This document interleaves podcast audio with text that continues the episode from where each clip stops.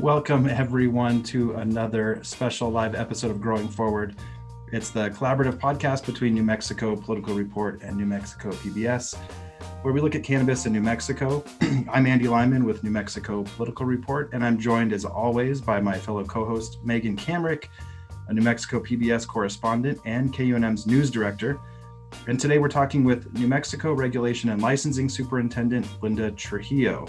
Thanks so much for joining us again, Superintendent. Hi, Andy. It's always nice to be on here. It's good to see you too, Megan. Good to see you, Superintendent. Uh, Superintendent, since the last time we spoke, your department has held two public rulemaking hearings and made some changes to the proposed rules for cannabis growers. And there's a statutory deadline to start accepting cannabis license applications by September 1st, which is dependent on finalized rules. So, how is RLD doing in terms of meeting that deadline? Yeah, that's a really good question. And um, we are going to slide under it just in the nick of time. Uh, in fact, we are meeting again this morning. I've been working all weekend um, it's important, you know we're, we're dividing up and conquering how we look at the public comments, add the public comments in, make changes to the rules. Um, there's not this last time, uh, there's not been a lot of variety in the public comments. Much of them are um, uh, really the same um, issues. And so it, hopefully this time it's a little bit easier. I haven't found anything to date that's going to be substantive that would require us to go back out for another rule hearing. Um, of course, we're going to have to start having other rule hearings, but the the the idea is is that we're going to have to file these by Thursday, and that's the timeline for the um, New Mexico Register. Is they have to be filed by Thursday, and then they'll be published on I believe August twenty second um, which is the effective date of the rules. And so we're going to we're going to be really close to the September deadline, but we are going to beat it, miss it, or you know, at least make it um, within a little bit of time. So they actually have to be filed. Okay, this Thursday. Okay, that's interesting. Um, and so you're ahead of schedule. It sounds like. Yeah, we're we're minimally ahead of schedule. Okay. We would have liked to have been, you know, to be able to file the last um, bunch of rules, but it was pretty clear that there was enough substantive issues that we weren't going to be able to consider it what's called legally a logical outgrowth of any changes. This time, there's not those kinds of substantive changes. Um, I'll just give you an example. One uh, comment that was raised a couple of times in the public hearing as well as um, in comments was to extend the provisional license from three months to a year. And so, what we're proposing is to extend it to six months with an opportunity to, in writing, to extend it for another six months.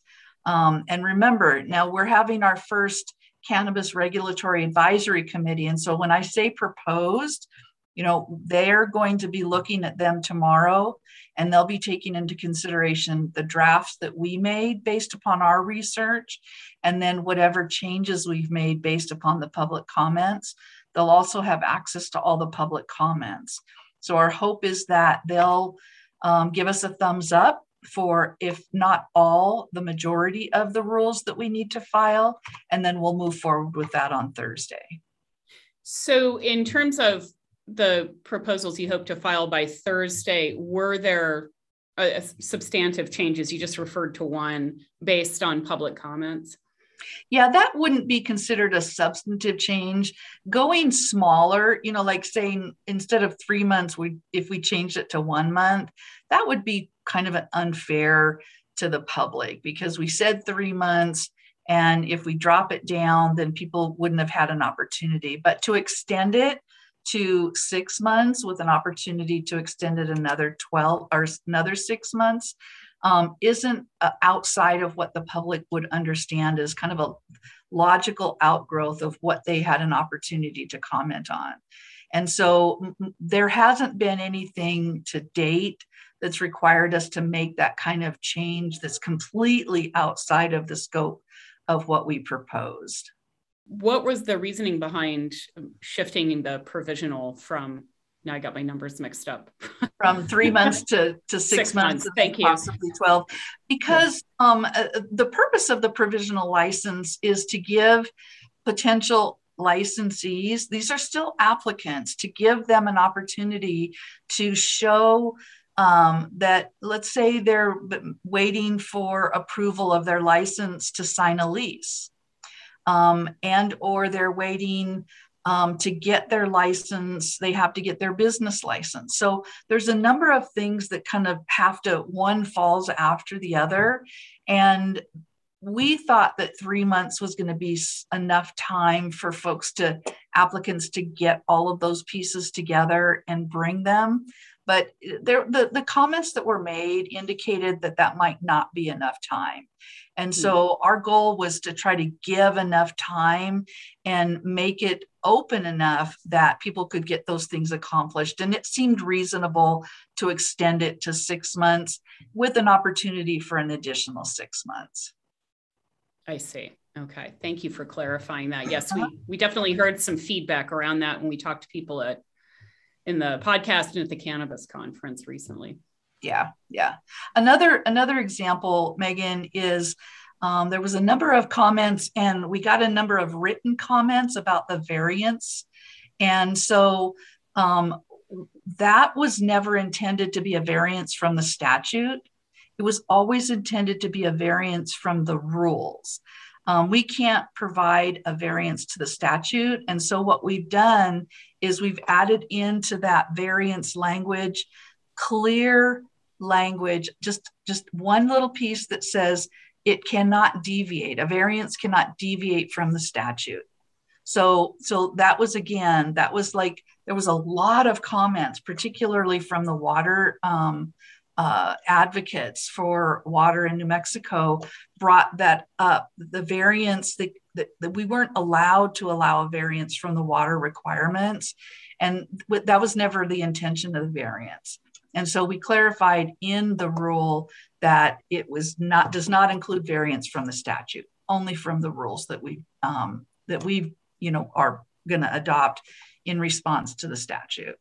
Superintendent, I noticed uh, there were a couple of people appointed to the Cannabis Regulatory Advisory Committee that were not, or I didn't see them listed as applicants, namely uh, Pueblo, Pueblo of San Ildefonso Governor Perry Martinez and medical cannabis patient uh, Nathan pa- Paolinelli.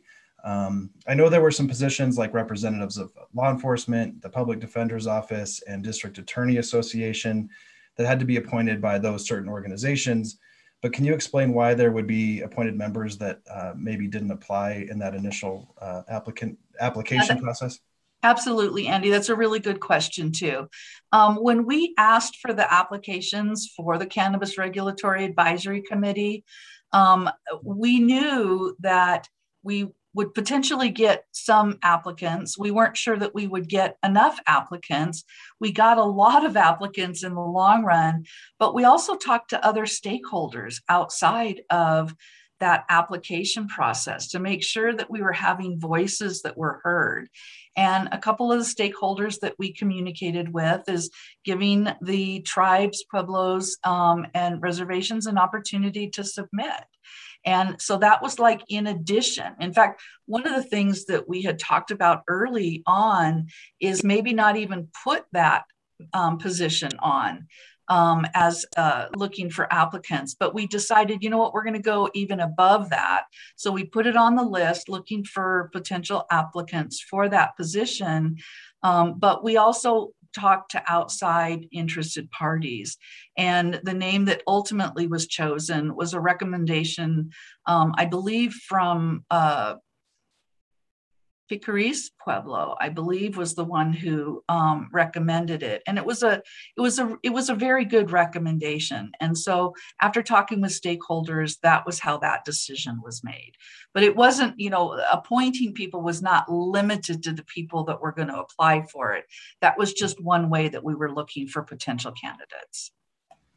And I think you'd mentioned this, excuse me, a second ago. Um, that the, the, that board still um, would issue a recommendation on the the current rules. right? Yeah, that's exactly what um, is required. Is that the board um, make a recommendation? Now, it's not a, a, thumbs up or a thumbs down from the board, um, but it's hopefully we'll be able to explain where we where we came up with the rules, the information that was used for best practices, and uh, you know, my hope is that we've got it right this time um, but you know, there could be some suggestions for additional rules, or maybe for some language uh, corrections that could still not have to go back out for rule hearing. But yes, they have an opportunity tomorrow to recommendation to make a recommendation about the rules that we had the public rule hearing for. One uh, the advisory board rather includes one member who offers expertise in cannabis laboratory science. And we recently visited a cannabis testing lab for an upcoming episode. Testing standards are probably an important piece in establishing an adult use cannabis program. When should the public expect to see proposed rules for testing cannabis products? Yeah, that's um we're actually in the process of contracting with a firm, the same firm that um, helped us with the initial analysis. They've been working with other states. We'll probably get information elsewhere, but that's a pretty scientific process for us to undertake. And we don't feel that we have the expertise in house at the department um, in order to move that forward. And so we're contracting to um, bring this company in. They're going to do some stakeholder meetings with individuals from uh, the environment department, the agriculture department, individuals that are currently in the industry. Um, they're going to do those kinds of stakeholder meetings um, to get input. And then they'll also be looking at best practices around the country and ultimately um, come up with a draft that we'll be able to propose to the committee. And the, in, in this instance, we're hoping that the committee will have an opportunity to make a recommendation. Now that they're appointed, um, they'll be much more on the front end of things instead of um, where we're kind of at right now because of the timeline.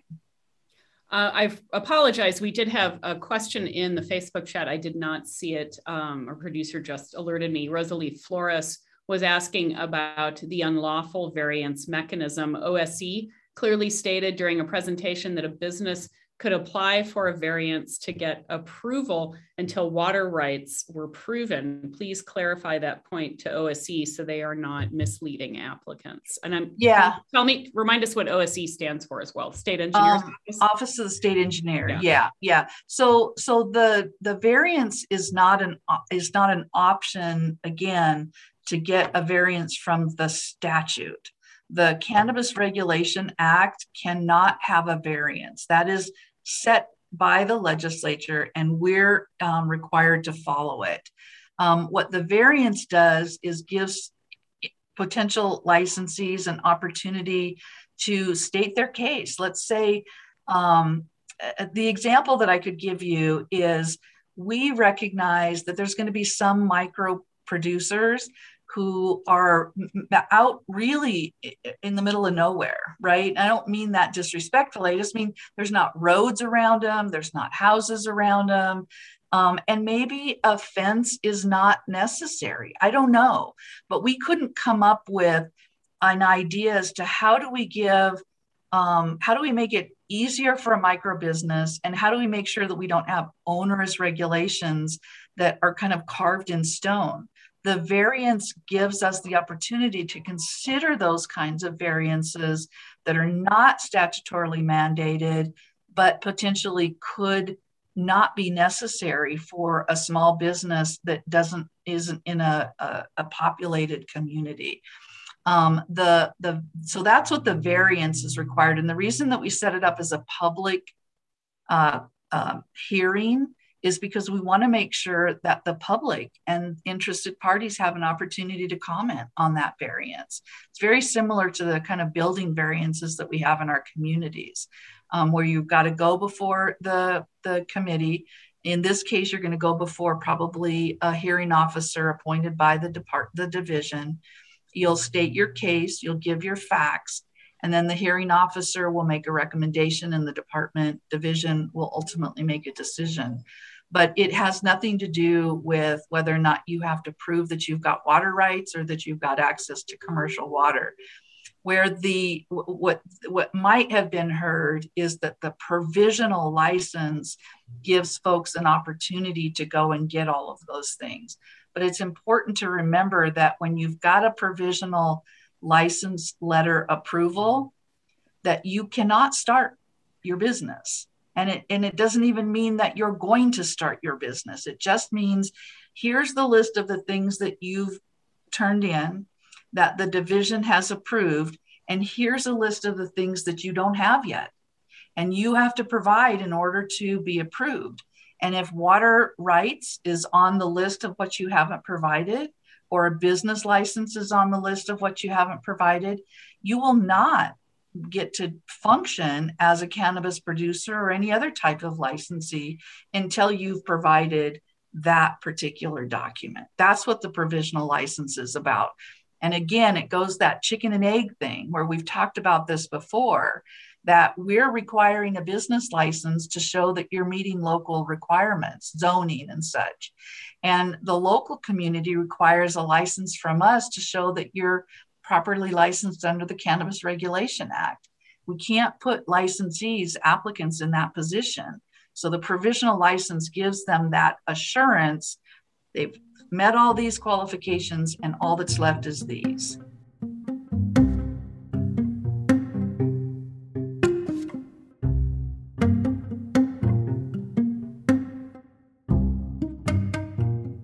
Before we start to wrap up, I just want to remind uh, anybody watching on Facebook, uh, drop your comment in there if you have a question. Um, but Superintendent, speaking sort of of this jurisdictional issue, uh, the city of Albuquerque adopted zoning requirements for cannabis businesses several weeks ago, and now officials with Chaves County, which includes Roswell, are considering some restrictions that might include hours of operation and no sales on Sunday. And then in addition to that, there was uh, talks in Santa Fe County of limiting personal grows to indoor only. Can you explain where RLD's jurisdiction ends when it comes to this local control issue?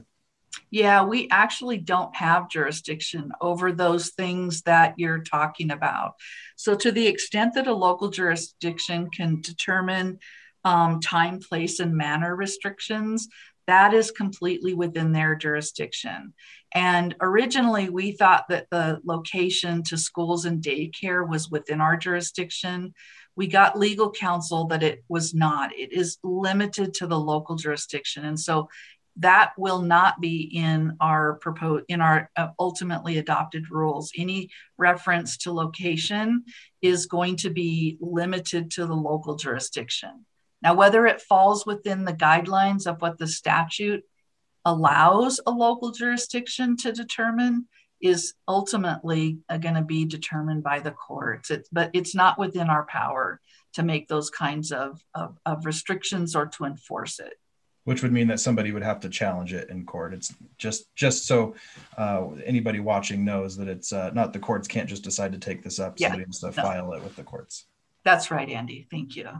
I do have one more question, Superintendent. We did an interview last week. Um, and it was uh, someone in Las Cruces who raised an issue I hadn't heard before. And again, this might not fall under your jurisdiction, but they uh, had a letter from the Water Utility Authority basically saying because the authority there or the water supplier gets federal funds, ergo, they could not supply water for someone who's going to grow cannabis and I was wondering if this has come up. And I don't if this what hap- what is what happens in this case? Is this something that falls under RLD's purview? I know we're in weird territory here because it's federally illegal, yet we're legalizing it here. Yeah, that's really interesting. I haven't heard that particular um, scenario.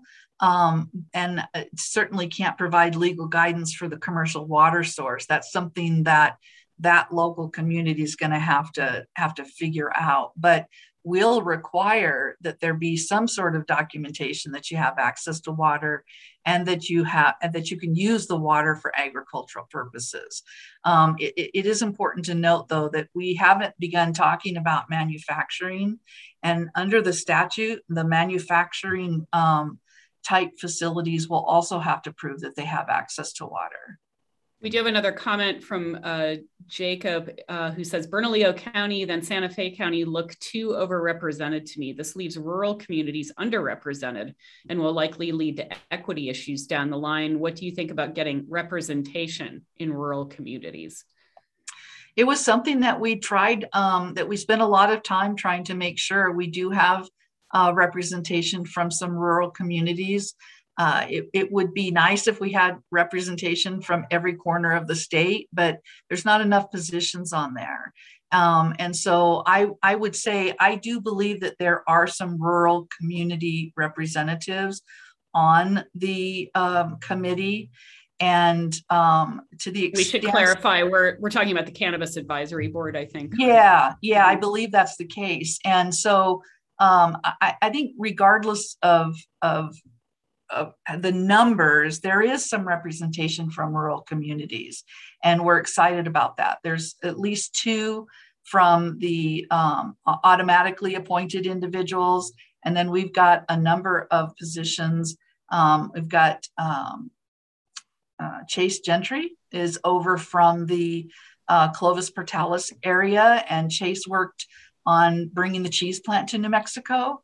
Um, I've known Chase for a long time, and I think he brings a good, valid rural New Mexico economic development voice to the table. So I, I do think that we've got a, a good balance of that. And I, uh, there are a couple other comments. Uh, um, Andy, yeah, did you want to jump in? I'm sorry. No, that's exactly what I was getting to. Okay. I think there's a question about consumption lounges. Mm-hmm. Yeah, it was. Uh, do consumption lounges and areas have to be in a standalone building? So that's that is really interesting because we've learned that there's going to be, and I've said this all along, is that we have to think of consumption as more than just smoking right? Smoking is going to be one medium, and the law requires that if you're going to do smoking, that it has to be in an outdoor approved outdoor area where the smoke can't get into other areas that are protected by the um, the Dee Johnson Clean Air Act, or it has to be in a standalone building so that the smoke again doesn't get into other um, areas that are protected. And so, if you're going to do smoking, then yes, those are the two requirements. But there's other ways of consuming cannabis, and you know we've seen some rather creative ideas that could be popping up um, uh, meals uh, around cannabis, uh, different kinds of edibles. And so I think people are going to get really creative. And um, as we move forward in that, I think there's going to be even more creativity. But smoking, yes, those two requirements. And I apologize, Rosalie did have, I didn't see this till now. She had a follow up on the variance question. She said if the variance does indeed remain, it should apply only to micro businesses, not uh, to be allowed to large operators if the reasoning offered is indeed to benefit small businesses. Yeah, we're not going to, uh, the, the variance is not intended to just be for the micro businesses. We do believe that um, that even businesses who are going to grow more than 200, because keep in mind, micro business producers are limited to 200, but there may still be individuals that go just above that 200 threshold that are still considered to be small businesses. They're still considered small businesses in many respects. Okay, the consumption areas opened up several questions. Sorry to jump back and forth, folks. It's okay. Um, okay.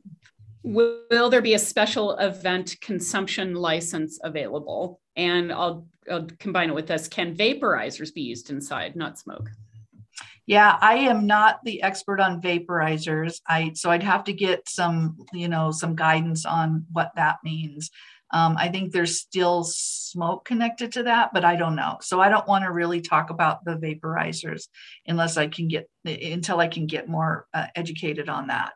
But we have heard individuals, and that's why I say I think there's going to be a lot of creative ideas um, around consumption areas. And as we explore those, um, we're certainly going to be looking to the public to provide us some ideas on what kind of consumption areas might be popping up.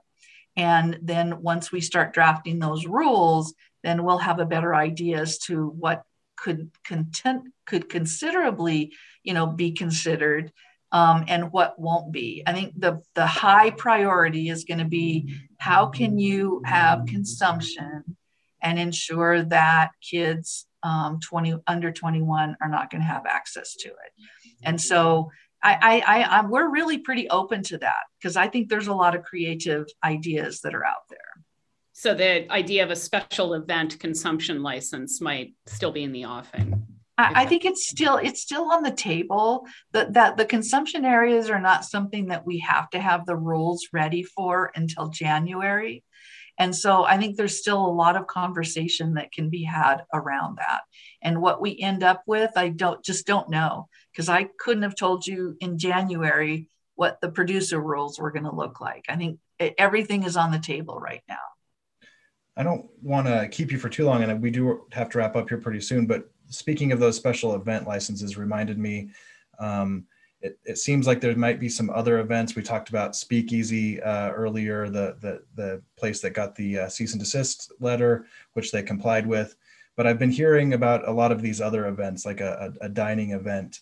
Um, is is RLD continuing to sort of monitor those things and and let people know that you can't do that until um, the license or until until the, the framework is set up? Yes, that's exactly right. And um, keep in mind that um, under the Department of Health rules, which are now RLD rules in regards to the licensing of cannabis establishments, they do have consumption um, type licenses available. We haven't had any requests for that, but regardless, they would still only be limited to medical um, registry patients. Um, and so, so that's really kind of the, the, the the issue right now is that it's limited to medical. It's not allowed for adult use um, outside of medical. But we are doing our best to kind of keep track of that. I think it's important to point out that the law gives us the authority um, to license and to revoke licenses. Um, we have limited authority for a cease and desist, but when there's criminal activity, um, then we have a responsibility to report that to the Department of Public Safety. And in all instances, we have and will continue to do. Well, I, I thank you so much for joining us, Superintendent. I think we can probably uh, take questions for a, a, lot longer than we have. But. We could. So I that's why I wanted to ask you if you want to answer more questions. It's up to you. We have a couple more. Yeah, I'm good. I'm okay. good. I, don't, I don't have anywhere I have to be until okay, a little bit later. So yeah, I wasn't sure how much time we had with you. Um, packaging, will more environmentally friendly protocols and practices be incentivized or promoted for cannabis packaging? There's so much waste in medicinal packaging because of mandated regulations. Yeah, that's something that we're definitely going to be looking at. We haven't actually started the process of um, rules in regards to package packaging and labels. One of the things that's happening across the country, though, is what's been referred to as kind of the Hollywood video um, idea, where you've got packaging that you go into a dispensary and you can see. But when you walk out of the store, you've got a plain package that has the warning labels on it. Um, and that's what you that's what you leave with. That's kind of a uh, an effort that's moving forward, like I said, uh, in different places across the country.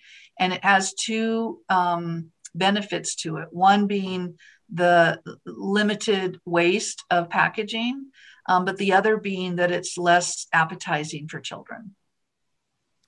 And uh, Colin actually wants more openness and transparency around how the Cannabis Advisory Committee was selected. He says the public has no idea how those members were chosen. We have serious ethical concerns about the selection process, some of the individuals involved. We have submitted an open government request to RLD from the citizens of New Mexico and the New Mexico Patients Collective seeking public record.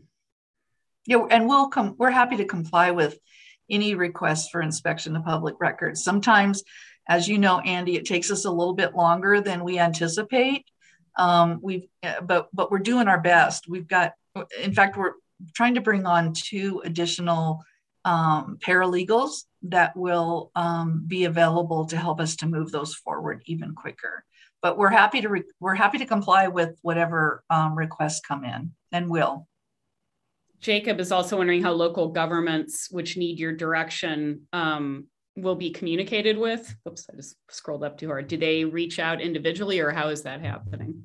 Yeah, so I have been working very closely with AJ Forte and Larry Haran um, to try to um, have, and I've had a number of workshops. I had a two and a half hour workshop where uh, county jurisdictions, elected officials, and staff who are impacted by making these ordinances had an opportunity to participate. It was very well attended. Um, I also um, helped with, uh, and I think it was about the same, about two and a half hour presentation for um, municipalities. And we had lots and lots of participation on that one also. I have met, and, and my staff and I have met um, specifically with Las Cruces staff. We've met with um, Santa Fe staff. We've met with, um, trying to think, uh, uh, Rio Rancho. We've met with Rio Rancho, and we we take calls and we try to answer their responses. But we are kind of like moving our our our involvement and our our information towards the associations that represent those local jurisdictions so that they can have more of a kind of a unified response and and so those associations are helping us to get the word out. I do see a question here. I think i might be able to help answer mm-hmm. uh, regarding uh, filtration with a hvac system. Um, nick is asking why can't it be used for consumption lounges to prevent smoke transfer uh, to allow people to avoid needing to use a standalone building? I, I don't know. I'll, I'll ask for clarification on this but i think that that might you might be limited to, to statute on that right that's exactly right. The statute requires that it be in an outdoor approved smoking area under the Dee Johnson um, Clean Air Act, or that it be a standalone building. And the language in the act is specifically that. And it's it's the language is very similar to the language from the Dee Johnson Clean Air Act for uh, uh, cigar lounges. It's very similar to that. And so we cannot go outside of that. This is a question that has come up occasionally in our podcast. Does the Real Estate Association have the power to ban home grows against renters, or do landlords have the power? That's a really good question that I just don't know um, whether they do or they don't. I mean, I think, uh, you know, what I've tried to, to kind of bring to the forefront is if you're renting or leasing, you probably should, in fact, check with the um, entity from which you're you're renting or leasing. And I, I don't know the laws around uh, leasing and renting and whether they could in fact have those kinds of restrictions. One other question, I think that this goes back to again the difference between statute and rules uh, as a question. It said Carlos asked what the thought process was in not including a cannabis law attorney in the regulatory advisory committee. Again, I think that was what the statute outlined for the, the committee, right? Yeah, that's correct. That's that's exactly what the statute outlined.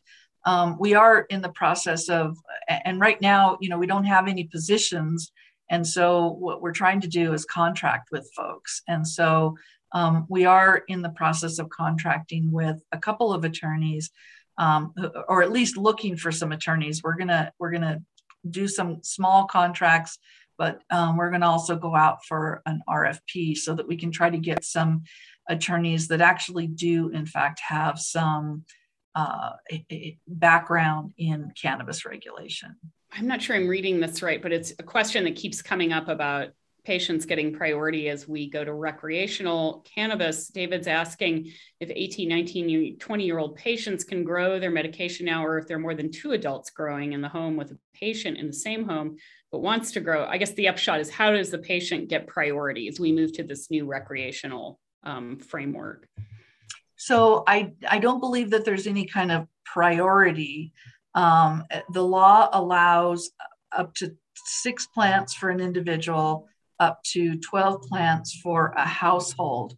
That is across the um, that's across the spectrum. There's not any specific designation for whether you have to be a medical patient or not. Um, there is some question about uh, 18, 19, and 20 year olds. Um, as I look at the statute, I do believe that they have the ability to grow, um, but this has been brought up with legislators and will be uh, considering potentially some amendments to clarify um, that they have the opportunity to grow. But a priority, I'm, I do not think there's any, if you're going to be in a household that has um, a medical patient, that, that's kind of a family thing, I guess, that you're going to have to work out. I think, and, and maybe the question was uh, also, it seemed to me that they were asking also um, if you're, because right now the statute says there's no more uh, PPL or personal production license um, you can be 21 and grow, but I think the question might be for if you're if you're 18 or even younger than 18, you can be a patient.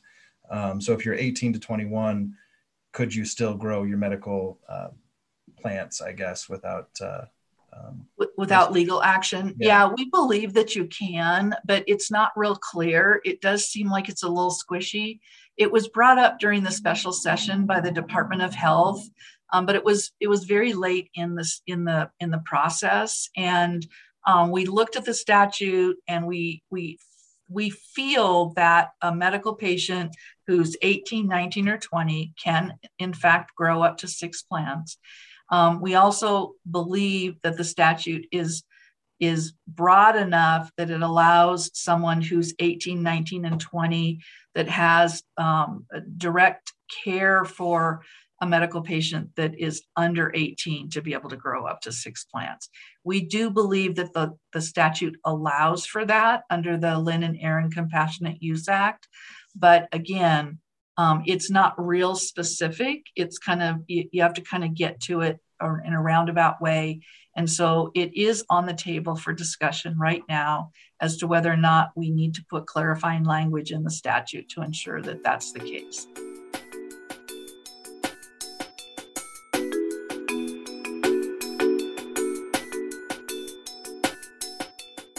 Think uh, it's probably a good time to wrap up. I know there's lots of questions uh, or, or, comments uh, on the thread there. Um, and apologize if we didn't get to yours.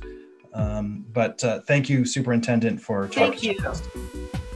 I always enjoy coming and talking with you guys. I, and I love the questions that come up. Believe it or not, the questions that come up and the comments that I hear from the public really do help form um, the directions that we're going and and how we look at licensing and how we look at regulation. It's really incredibly important.